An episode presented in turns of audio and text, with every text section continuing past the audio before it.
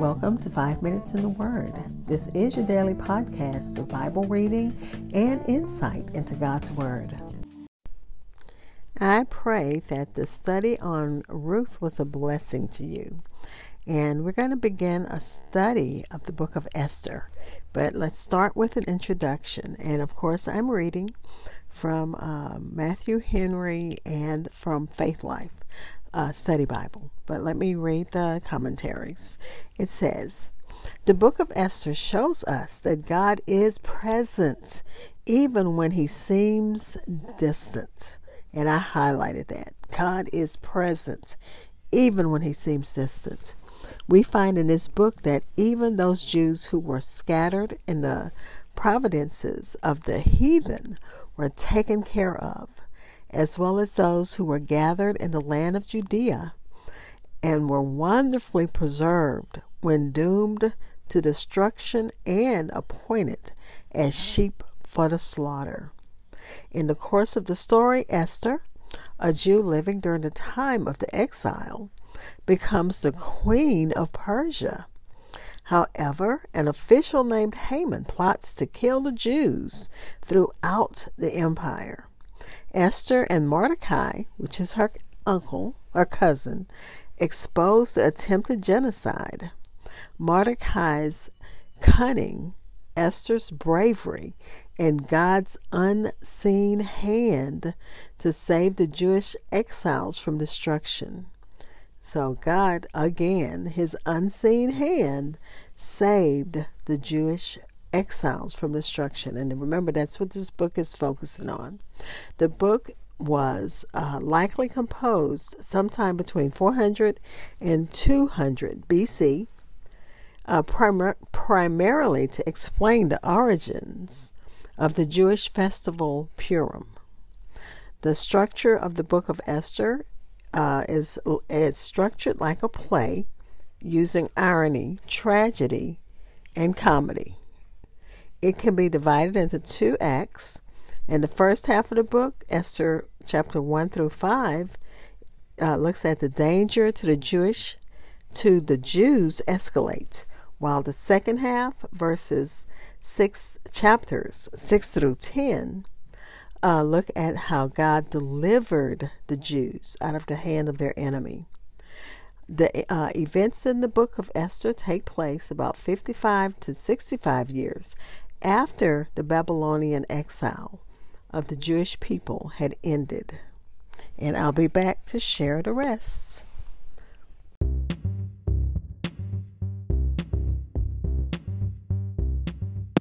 This is Hope Scott. I am your host of 5 Minutes in the Word, a daily podcast which spends a few minutes exploring God's Word. Thanks for listening, subscribing, and following my podcast. You can find it on Spotify, Apple Podcasts, TuneIn Radio, iHeartRadio, Good Pods, or wherever you hear podcasts. Also, please like and follow 5 Minutes in the Word on Facebook and Twitter. Again, we're looking at the introduction to the book of Esther. This story is set in Susa, the primary capital of the Persian Empire during the reign of Ahasuerus,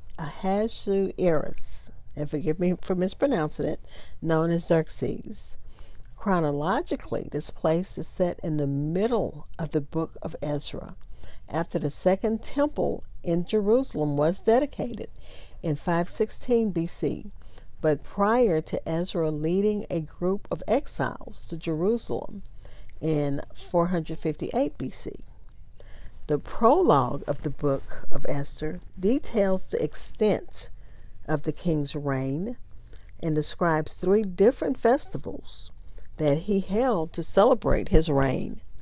Those are a 180-day feast for his officials and servants, another lasting 7 days for the men in the fortified portion of Susa, and a third hosted by his queen, Queen Vashti, and occurring simultaneously with the second for the women of the fortified portion of Susa. The genre of the book of Esther is debated. At times, Esther seems to present itself as history. And in one place it says it's more like a play. One of the commentaries, I think it was Matthew Henry, says Mordecai has the credentials to be the person to write it. And then another one said they really don't know who wrote it. But let me continue reading. The narrative even goes to the point of referencing the chronicles of the kings of Media and Persia.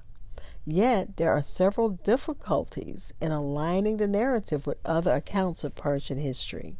This, combined with what seems like intentional exaggeration on behalf of the narrator, the impractical size of Haman's execution device, the lavish party sequences, the absurd decrees by the king, and the poetic irony, may indicate that the book is intended to function more like a play than a historical account.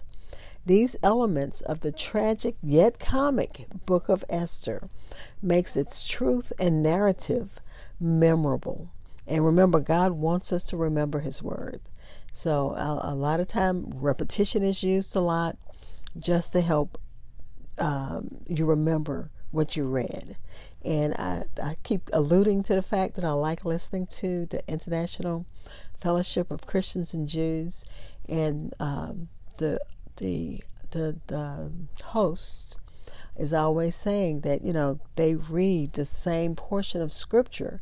So I'm sure a lot of times they can recite this because they've heard it all their lives. But let me get back to reading this so I don't run out of my time.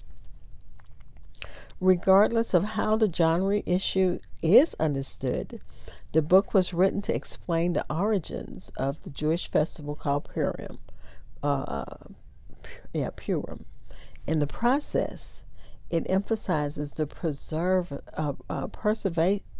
preservation of God's people. He preserved his people, God's unseen hand.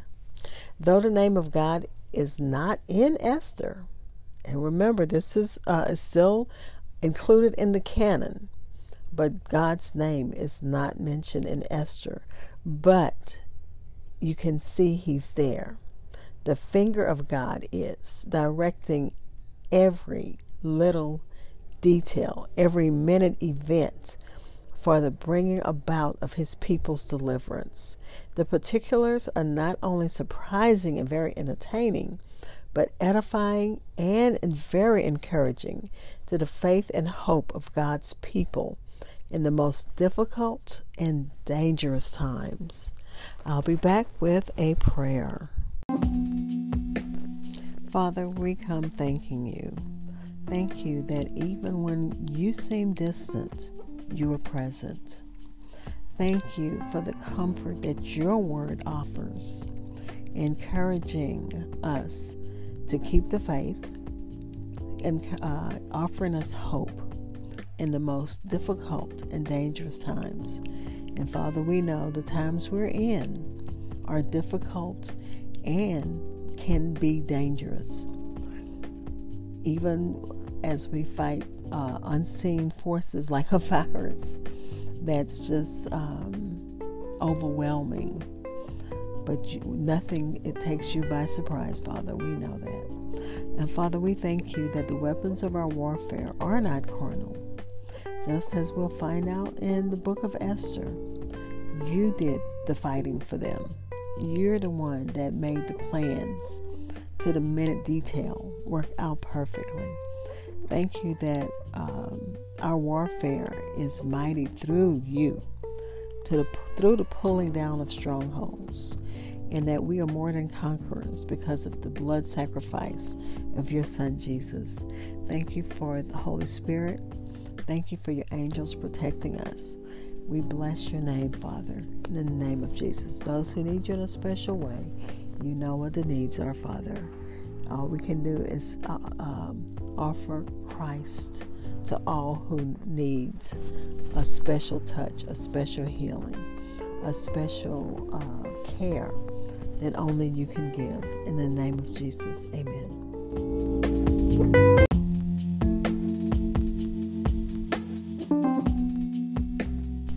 Thank you for spending time in God's Word with me. Be blessed.